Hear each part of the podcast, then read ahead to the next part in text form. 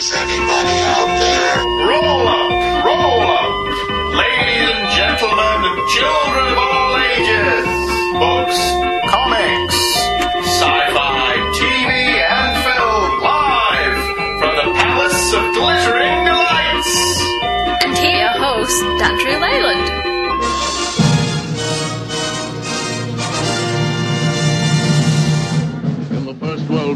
for the first time in the history of man, nations combined to fight against nations using the crude weapons of those days. The Second World War involved every continent on the globe, and men turned to science for new devices of warfare, which reached an unparalleled peak in their capacity for destruction. And now, fought with the terrible weapons of super science, menacing all mankind and every creature on Earth, comes the War of the World. Hello, everybody, and welcome back to the Palace of Glittering Delights. This is the long gestating War of the Worlds episode. Herbert George Wells is regarded quite correctly as the godfather of science fiction, and you only have to look at his body of work to understand why. Alien invasions, time travel, lost civilization, science gone awry, it's all there in his work, the foundations of pretty much all of the science fiction genre. War of the Worlds, arguably his most popular work, was first published in 1898, the end of the 19th century. The plot, I probably don't need to remind you of, but just in case, centres around a Martian invasion of Earth, specifically England, specifically a few small towns around London. It's this setting that made War of the Worlds particularly appealing to me as a child when I first read the book. I was used to seeing small town England being invaded on a weekly basis thanks to Doctor Who, but even then these were clandestine invasions. Most of the movies I had seen up to that point largely took place in far off and exotic lands. Captain Kirk may have fought the Gorn on Cestus 3, but in my head I really knew it was the equally far away and equally exotic Northern California. Godzilla also never trampled his scaly feet over my neck of the woods, preferring the equally glamorous and equally far away Tokyo. War of the Worlds eschews this by having the action take place in small towns around London, which I delighted in. The aliens in V made a splash when they arrived, docking their impressive flying saucers over major landscapes. The Martians of War of the Worlds are taking a more covert attempt at invasion, with a series of cylinders crashing to Earth, firstly at Horsell Common, and then at scattered locations around. Its most recognisable location nowadays being the sixth cylinder, which lands in Wimbledon. It's a better excuse than rain stopping play, I suppose. Our unnamed protagonist witnessed the cylinder's landing and is one of the first people on the scene to witness the cylinders open and get our first look at the hideous invaders. These cylinders quickly become Martian war machines, huge tripods that go to town on the British Army, although a minor victory is scored when the army destroys a tripod. However, for the most part, the enemy, who we don't know, don't know what they want, and don't seem interested in communicating, simply start mowing everyone down with their heat ray. This was remarkably powerful stuff. Whilst the enemy was advancing on the nation's capital, I was gripped by the invasion story. An implacable foe completely alien to us, literally, with a way of life we don't understand, just rocked up on our shores and decided to take what they wanted without so much as a by your leave. Potent stuff. That they ate flesh and drank blood just made them even more horrific. However, the book does flounder a bit in its midsection, an error more egregious to me when rereading it for this than as a kid, although I do recall wondering when we were going to get back to seeing the Martians firing their cool heat rays again. The protagonist seems to wander from place to place, meeting up with people we don't really care about and hiding a lot. There's even a fair bit of time spent with the narrator's brother in London, which at least has the Navy attack the tripod. I guess what I'm saying is, although War of the Worlds is held in high regard, and rightly so, it's not as focused a novel as The Invisible Man, and could do with some tightening up and editing. Eventually, the narrator makes it to London to discover the aliens are all dead, killed by a bacterial infection, which many people mock today, but was a Twilight Zone esque ending at its time. What set War of the Worlds apart, and still does, is the glee in which Wells has the Martians incinerate regular, everyday places like Woking and Shepherd's Bush. Whilst I can't imagine these names mean anything to readers not from England, seeing regular small towns being trashed and normal people being killed was a big deal, and one can see why it fascinated readers of the time. It was, in many ways, the precursor to disaster movies and the penchant for smashing up well known landmarks, but unlike those movies, it was remarkably accurate in its geography. The narrative of the book also jumps around a lot. The narrator is telling the story in the first person, but also in the past tense, so we know he survives.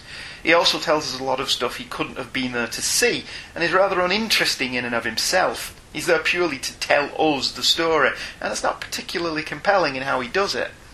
Of course, this is science fiction, and what science fiction without a little bit of allegory? At the time War of the Worlds was written and set, not only was there a fascination with Mars and the possibility of life on Mars, surely a key part of making the invaders Martians, but Britain was at the height of its powers as a global force and was the largest empire in the history of the planet.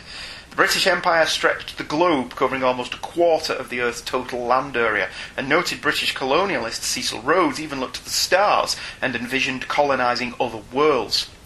The idea of colonialism was considered totally normal, and it's even fair to say that England considered itself the most important country in the world, which naysayers were already pointing out at the time leads you to thinking you're the only country in the world.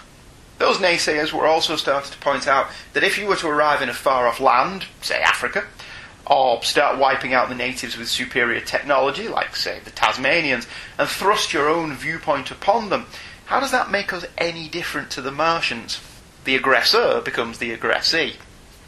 Wells wasn't particularly subtle on this point, even pointing it out in one passage in the book itself, but presumably he wanted to make his point clear. He successfully managed to shake Victorian society out of their complacency. He wasn't so much pointing out England was in danger of invasion, or indeed trying to be a fearmonger. England hadn't been successfully invaded since 1066, but he wanted to point out how we'd feel if we were treated as we'd treated others, and what would it do to us? Would we be heroic, like the narrator's brother, crack up like the curate, or look out for number one? If it were written today, we'd probably even have some people collaborating with the Martians. When War of the Worlds is exciting, it is very exciting.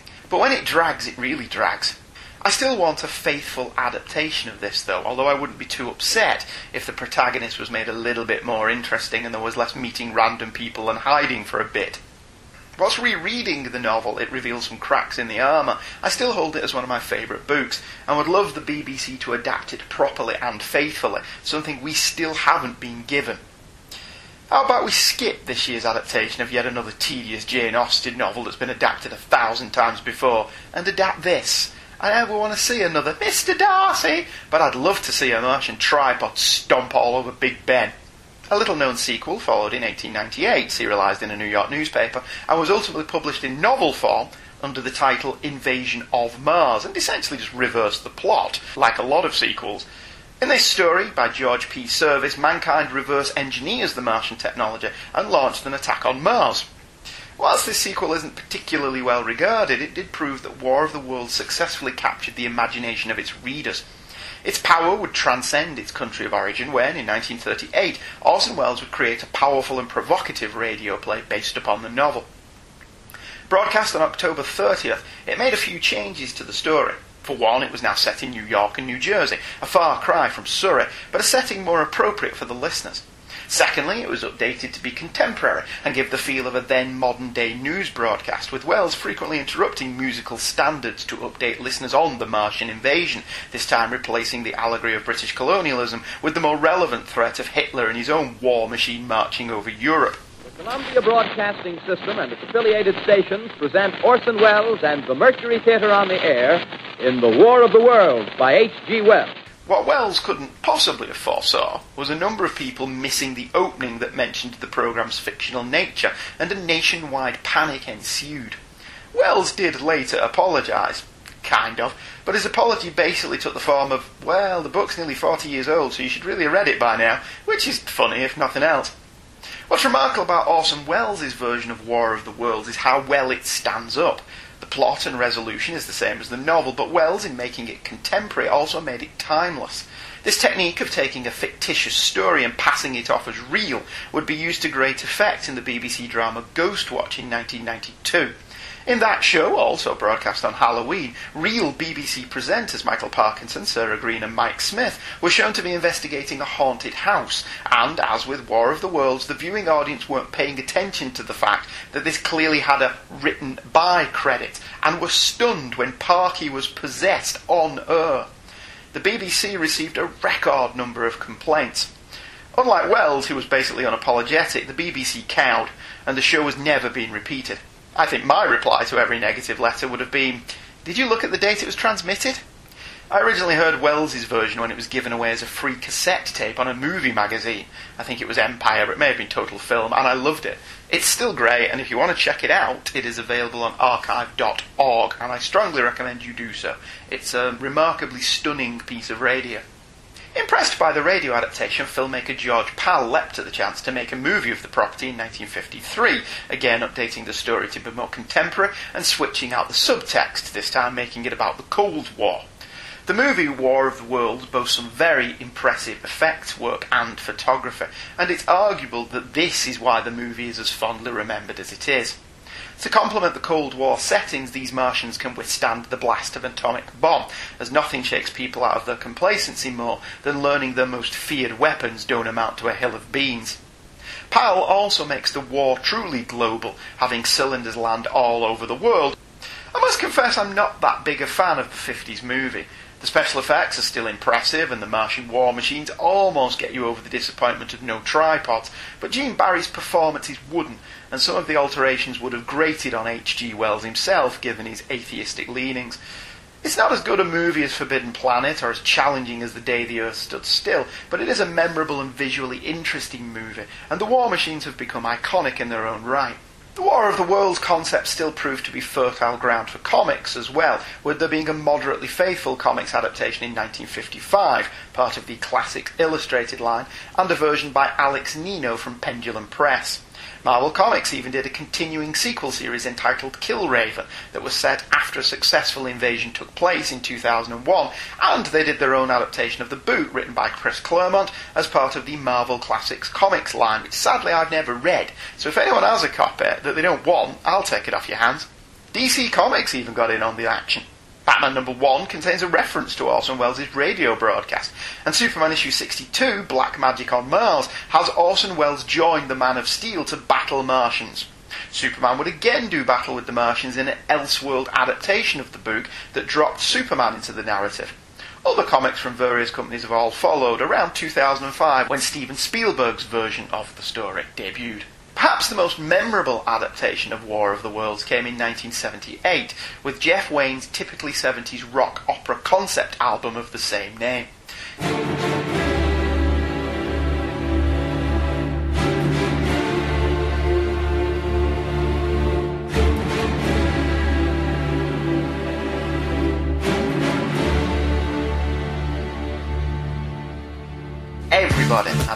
This in the 1970s. It came in a magnificent gatefold double vinyl LP sleeve, boasting magnificent paintings by Peter Goodfellow, Jeff Taylor, and Michael Trim. I pored over these paintings for hours as a kid, so masterfully did they convey the horror but excitement of an alien invasion. The image of the first cylinder embedded in the ground at Horsell Common as the early morning mist rolls over the landscape is gloriously evocative, and the images just get better as the pages are turned. The Martian tripod casually exterminating London and Victoria era gents and ladies fleeing in panic is terrifying to a small child. But the best image is the tripod astride the Royal Navy, decimating the fleet's finest warships, including the HMS Thunderchild with its heat ray. Listening to the album as a child, I stared at these images for hours. I can still conjure them up in my mind's eye without too much trouble, and recall them almost line for line. Particularly gruesome is the final painting of blackbirds pecking out the innards of the fallen tripods. One of the sad things about owning this on CD is the paintings, while still excellent, somehow lack the grandeur of the LP versions. The story is narrated in the wonderfully stentorious tones of Richard Burton, and nobody has ever delivered the opening monologue better. As with the novel, the story is split up into two chapters, The Coming of the Martians and The Earth Under the Martians, and is well adapted by Doreen Wayne, trimming some of the fat of the novel and making it a far more streamlined experience. The songs are all catchy and well performed, albeit a tad overblown, but this is a 70s concept album.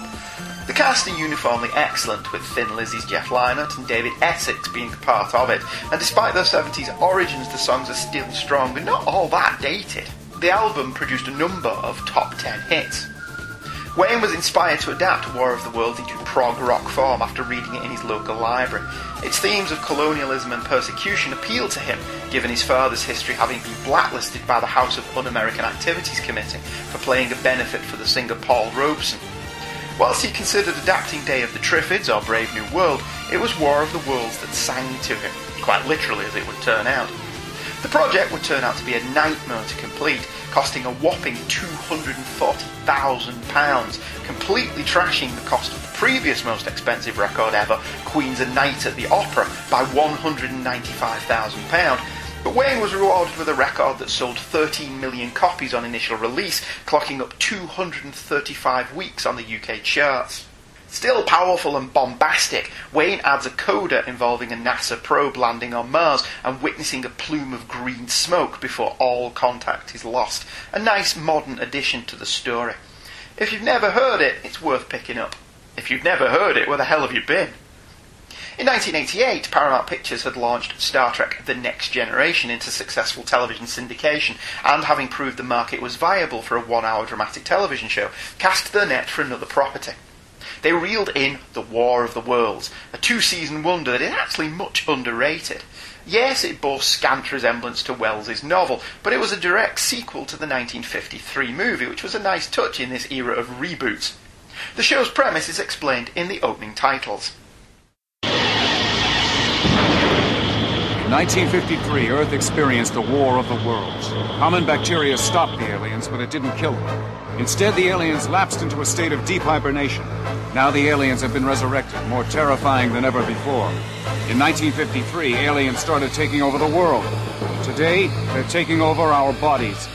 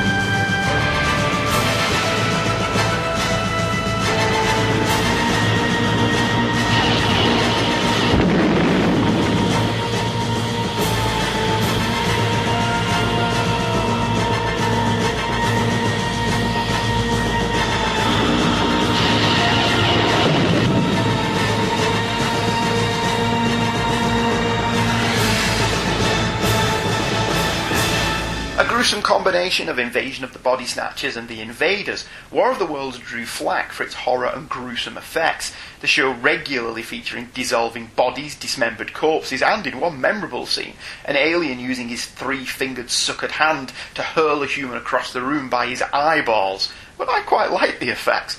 The show was an unabashed schlock B movie, and instead of hiding that fact, it embraced it. These aliens could inhabit human bodies, but only for a time, as the then dead hosts would melt, and the aliens were wonderfully catty. One episode in which the aliens are harvesting human brains refers to them as useless for their original purpose, but necessary for us, and the show was frequently downbeat, with the human team losing as much as they won. That human team was led by Harrison Blackwood, played by Jared Martin, the adoptive son of the characters played in the film by Gene Barry and Ann Robinson, and Robinson reprises her role in a number of episodes.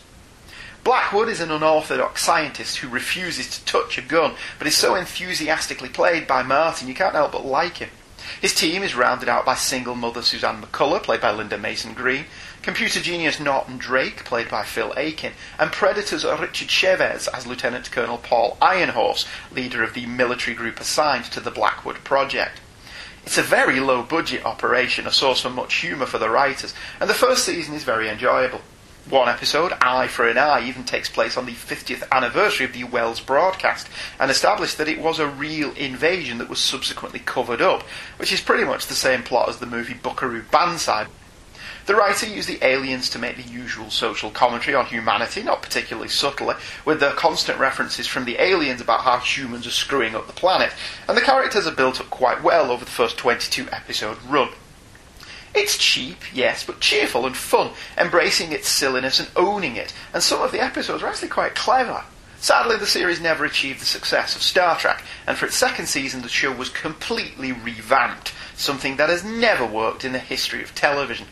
A new group of aliens arrive, kill off the first batch, and launch an all-out attack on the Blackwood team, killing Drake and Ironhorse and forcing Blackwood, McCullough, and McCullough's daughter Debbie, played by clueless star Rachel Blanchard, on the run with new recruit John Kincaid, played incredibly woodenly by Highlander's Adrian Paul. I can only assume he must have had some acting lessons in between this and Highlander. The second season is bleak and dull and filmed with a washed out look. The producers, who also worked on Friday the 13th, the series, remove everything that was fun about the series in the space of one 45 minute episode and then proceed to bore the audience rigid for the remaining 19 shows. The first season had problems. It established that no one remembered the 1953 invasion, which was just silly, but at least it was entertaining schlock. Season 2 is just boring as hell. In 2005, I was incredibly excited to learn that Steven Spielberg was to produce and direct a new version of The War of the Worlds. Excited because it would hopefully be a return to form for Spielberg, who had been making movies that can best be described as worthy but dull for a few years at that point. If anyone can make War of the Worlds as a period piece properly, I thought, it's Spielberg. Imagine my crushing disappointment, therefore, when Tom Cruise was cast and the movie became another in Spielberg's canon about broken families, and yet another contemporary take on the material. The central metaphor this time is obviously the September 11 attacks on the World Trade Center. It's not that Spielberg's War of the Worlds is bad, it's quite an entertaining alien invasion movie, and its bleak tone is a nice contrast to the overblown histrionics of Independence Day. It's that I expected better from Spielberg. I wanted my 19th century set version, damn it! War of the Worlds is one of those ideas that if H.G. Wells hadn't written it, someone would have, sooner or later. It's just too good of a concept for someone not to dream up. It has it all a faceless and implacable foe that can be applied to different eras and settings easily. A plucky band of human resistors and an ending in which nature proves she's the biggest badass of all. It can be taken as allegorical science fiction at its finest, or a simple adventure story. It's one of the most influential stories ever written and one of the best. Oft imitated, never bettered. We'll end with the opening that started it all, still one of the best opening paragraphs of a novel. No one would have believed in the last years of the 19th century that this world was being watched keenly and closely by intelligences greater than man's and yet as mortal as his own. That as men busied themselves about their various concerns, they were scrutinized and studied perhaps almost as narrowly as a man with a microscope might scrutinize the transient creatures that swarm and multiply in a drop of water. With infinite complacency, men went to and fro over this globe about their little affairs, serene in their assurance of their empire over matter. It is possible that the infusoria under the microscope do the same. No one gave a thought to the older worlds of space as sources of human danger, or thought of them only to dismiss the idea of life upon them as impossible or improbable. It is curious to recall some of the mental habits of those departed days. At most, terrestrial men fancied there might be other men upon Mars, perhaps inferior to themselves and ready to welcome a missionary enterprise. Yet across the gulf of space, minds that are to our minds as ours are to those beasts that perish, intellects vast and cool and unsympathetic, regarded this earth with envious eyes, and slowly and surely drew their plans against us. Ah, still magnificent. Great opening. Um, just going to take a minute here to talk about Star Wars Rebels over the August bank holiday that we just had here in the United Kingdoms. Disney XD aired a Star Wars Rebels first look, which looked like it was the first five minutes of the opening episode, and three like five minute shorts, The Machine in the Ghost, Art Attack, and Entanglement were the titles. First of all, I was kind of aware of, of Star Wars Rebels. I know it had been announced just shortly after the cancellation of, of Star Wars Clone Wars, which came to an end. It's my understanding largely because of the Disney buyout of Lucasfilm. A lot of people were upset by this, but I've got to be honest, I never got in to Clone Wars, so I didn't really have an opinion either way. It's not that I think the show's bad, I don't. I've just never been able to, to sit down and, and watch any great amount of it. I do have season 5 on my phone from iTunes, which I plan to watch one day. To give it a go. But until that day happened, Clone Wars is just going to have to be a boat that left me on the island. I didn't know very much about Rebels. I kind of was aware of some of the creative team. I think Dave Filoni is his name was um, part of the Clone Wars creative team, and Greg Weisman's involved in it, and he was involved with the Spectacular Spider-Man animated cartoon, which is, for my money, the best Spider-Man cartoon there's ever been. Sadly, only lasted two seasons again because of Disney buying out Marvel.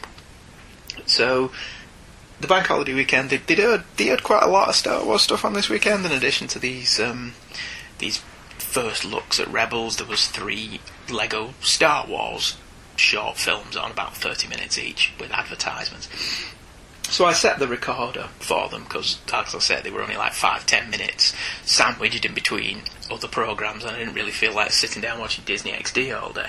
The first thing that I have to, to say about them Disney XD has perhaps the worst presentation of television I've watched in a long time. It solidified my um, my stance of watching very little broadcast television.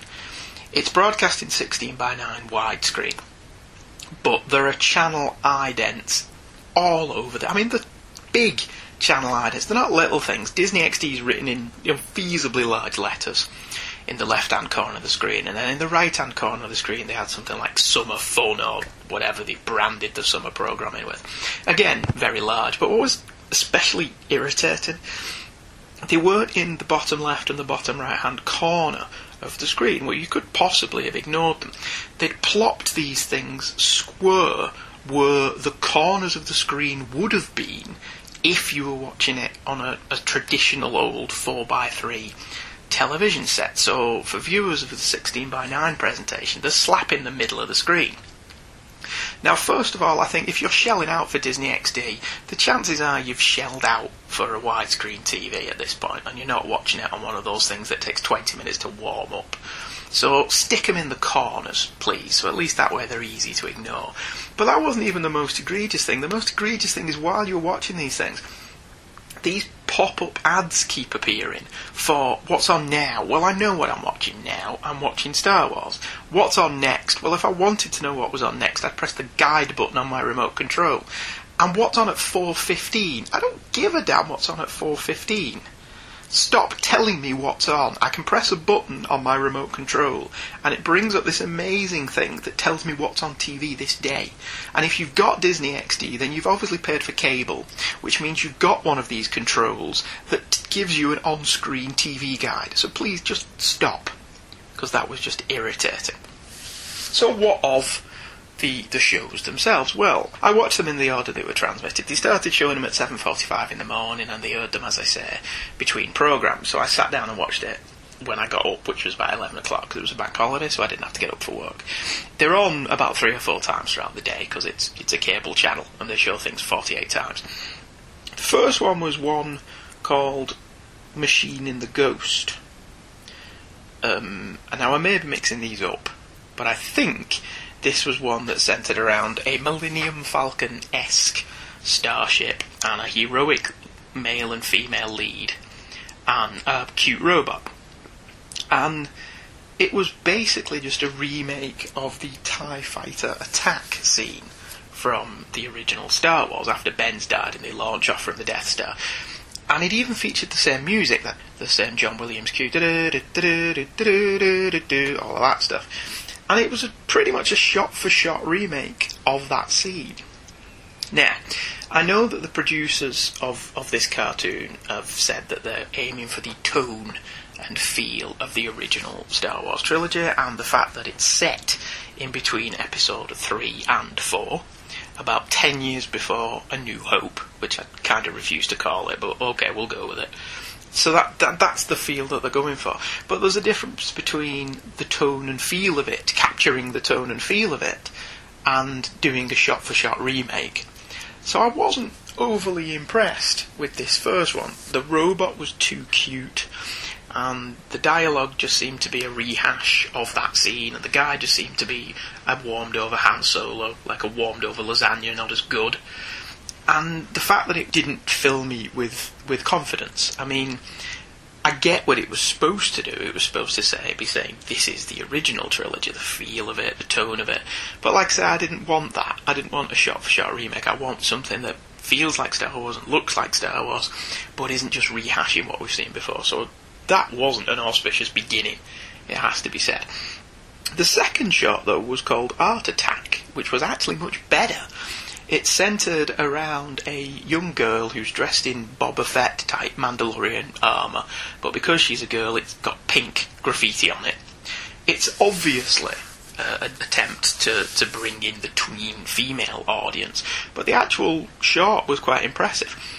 She was basically sneaking onto an Imperial landing bay, landing dock, and squirting graffiti of the Rebel Alliance symbol that was on the, the hats that um, Luke wore in the attack on the Death Star, the, the X-Wing fighter helmet.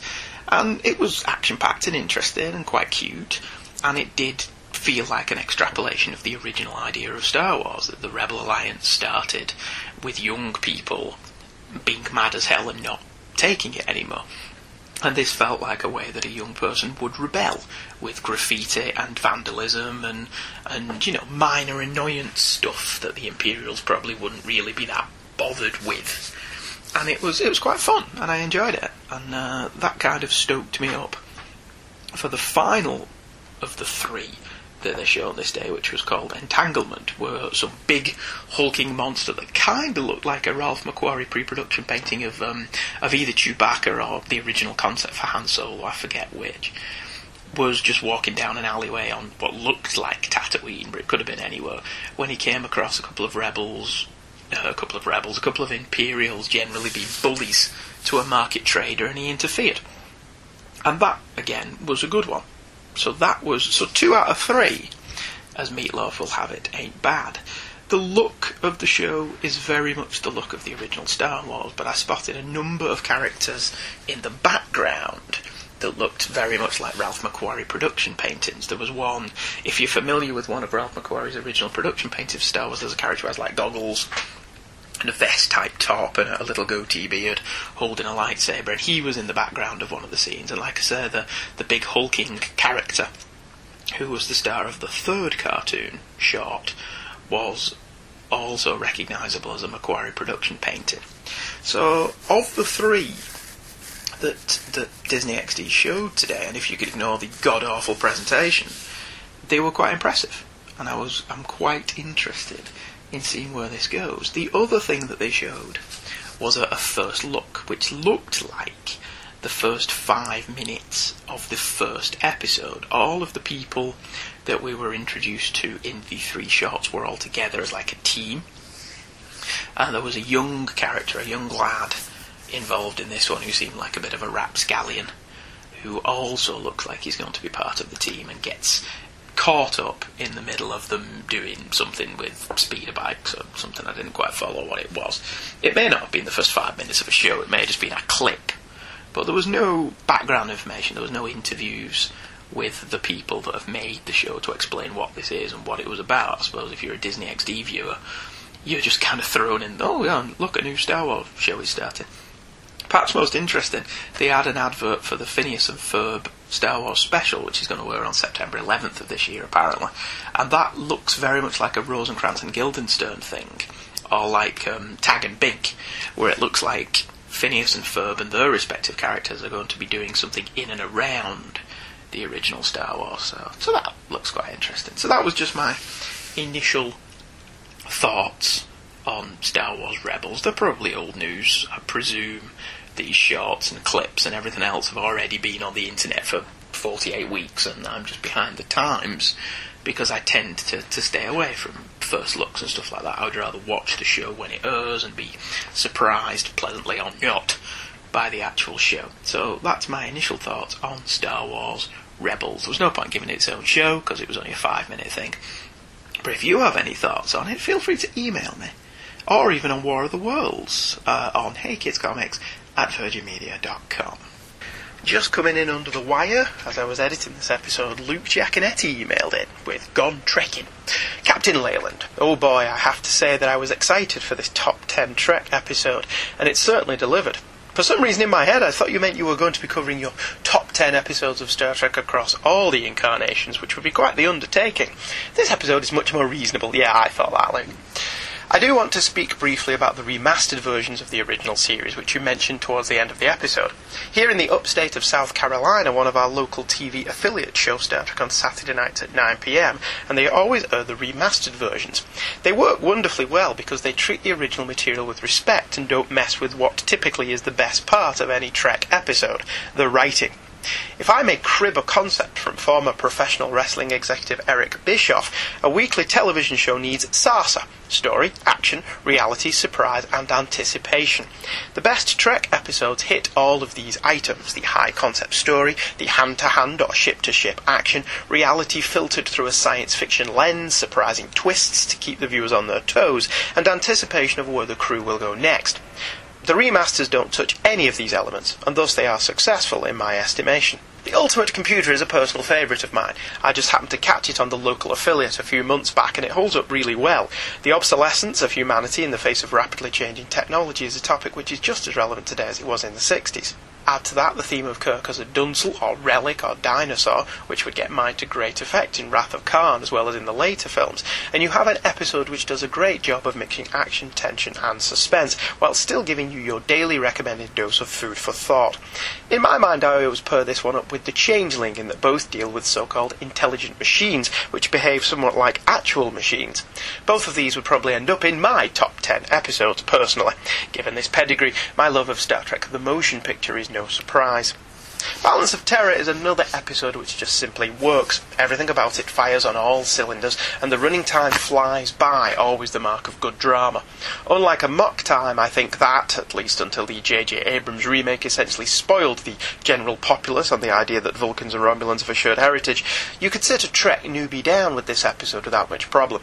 I might even put Balance on the top of my list. Speaking of Amok Time, I applaud as your choice of number one because it too is a classic which has earned its status. Talk about your high concept story. But even beyond the high concept, the details work too with compelling characters and eyebrow raising world building developments. So I can find no fault with having Amok Time at the top of the heap. At the time of my listening to the episode, I am currently reading the novelization of Battlestar Galactica, which adapts the three hour pilot saga of a Star World. Understanding Galactica was more of a reaction to Star Wars than Trek, I am nonetheless struck by the stark differences between them. Star Trek's effects, whilst excellent for the time, were nowhere near the level of BSG. I don't think anyone would argue with that. And the series' concepts, the five year mission and the never ending search for Earth, are both fantastic story engines which could churn out countless stories. But the reason Trek found long term success and fandom and Battlestar did not was pretty clear and that comes back to Sarsa. There are some good stories on Galactica, and there is more than enough action, but it rarely surprises the viewer. Its attempts at reality are often bizarre, and there is little anticipation of where they go next because the series writing was so loosey goosey. And as you know, I'm a big fan of Galactica, but let's face it, it's not a great show in a lot of ways. So while Trek, like its brethren, the similar 1960s sci fi franchise starters Doctor Who and Ultraman, it has flaws inherent from the schedule and budget, ultimately it demonstrates that a well written show will find its fans. As if to put a cherry on the top of this point, when Battlestar Galactica got some solid Sarsa, it became a hit. Thanks for a great episode. Really enjoyed hearing your thoughts on some classic Trek. Luke. Well, you're very welcome, Luke. Thank you very much. Regarding the 70s Galactica, I may do an episode on all of, of that because it only lasted one series because the less said about Galactica 80 the better. And like you I'm I'm quite the fan of the original Galactica but you know it's not a great show by any stretch of the imagination. The opening episodes after Saga of a Star World basically play out like westerns. Like they were they suddenly had to come up with script really quickly. And but when they did get into the idea of embracing what they were talking about the latter half of the first season of Battlestar did a story arc which I, th- I think an awful lot of people forget when they when they throw their plaudits at the X Files or Babylon Five or even Deep Space Nine for being one of the first shows that did story arcs. Battlestar Galactica did a story arc in its first season, on only season, towards the end, and uh, I, I don't think it gets the credit that it deserves for that. Next, our next email is from Chris Franklin. Who says, Hello, Andy. I have very vague memories of Alias Smith and Jones.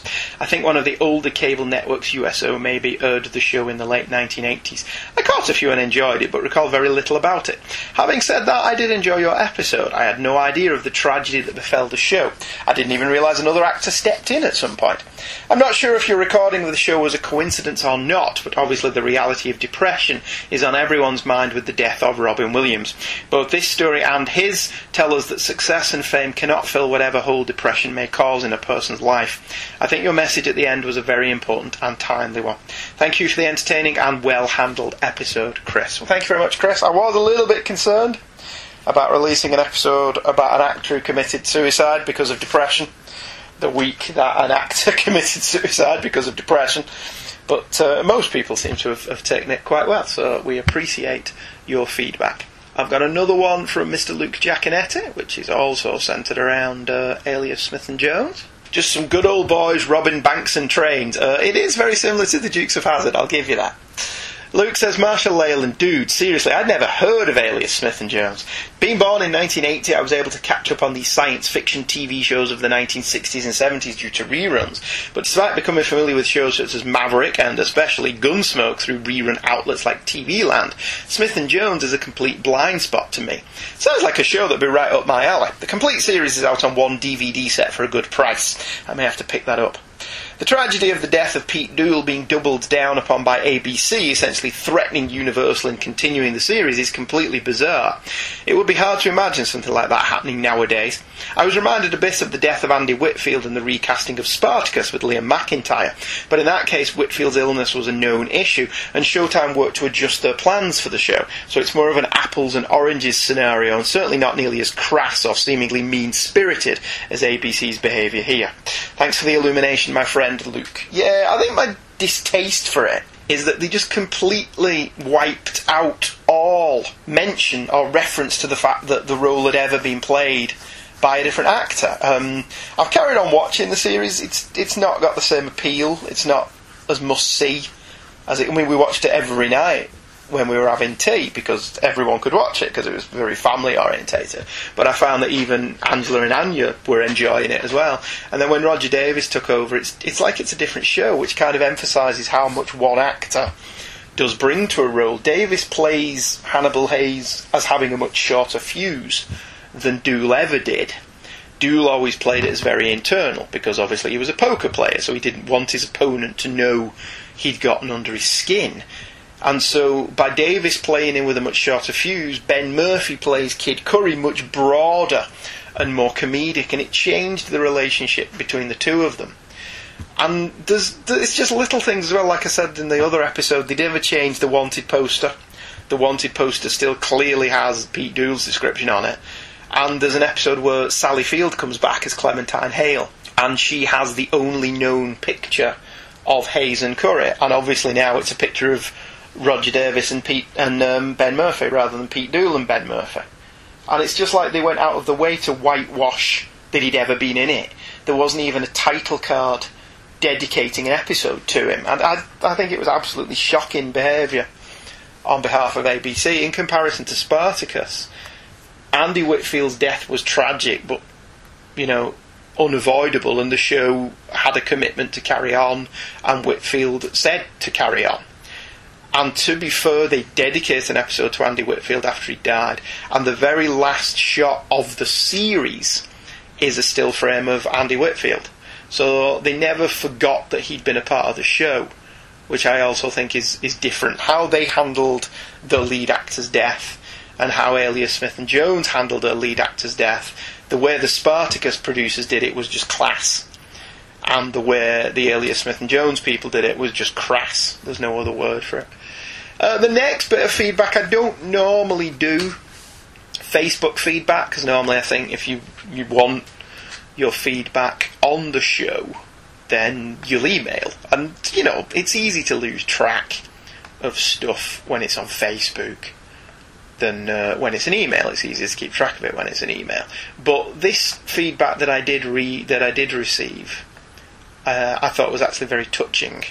So I'm just going to read this. Gord Tolton left a Facebook message that said, uh, I loved Alias Smith and Jones and was quite touched by your show. I recall the show, especially the opening, but not as well as I would have liked, thanks to the schedule hiding that Canadian TV networks did with it. These networks often pick up American shows, but if they are not immediately a ratings hit, they drop it in favour of newer or more powerful shows or bury it in the schedule. As a result, I never saw Alias Smith and Jones longer than a few episodes, even though I would have done, I thought it would have done well in rural Western Canada.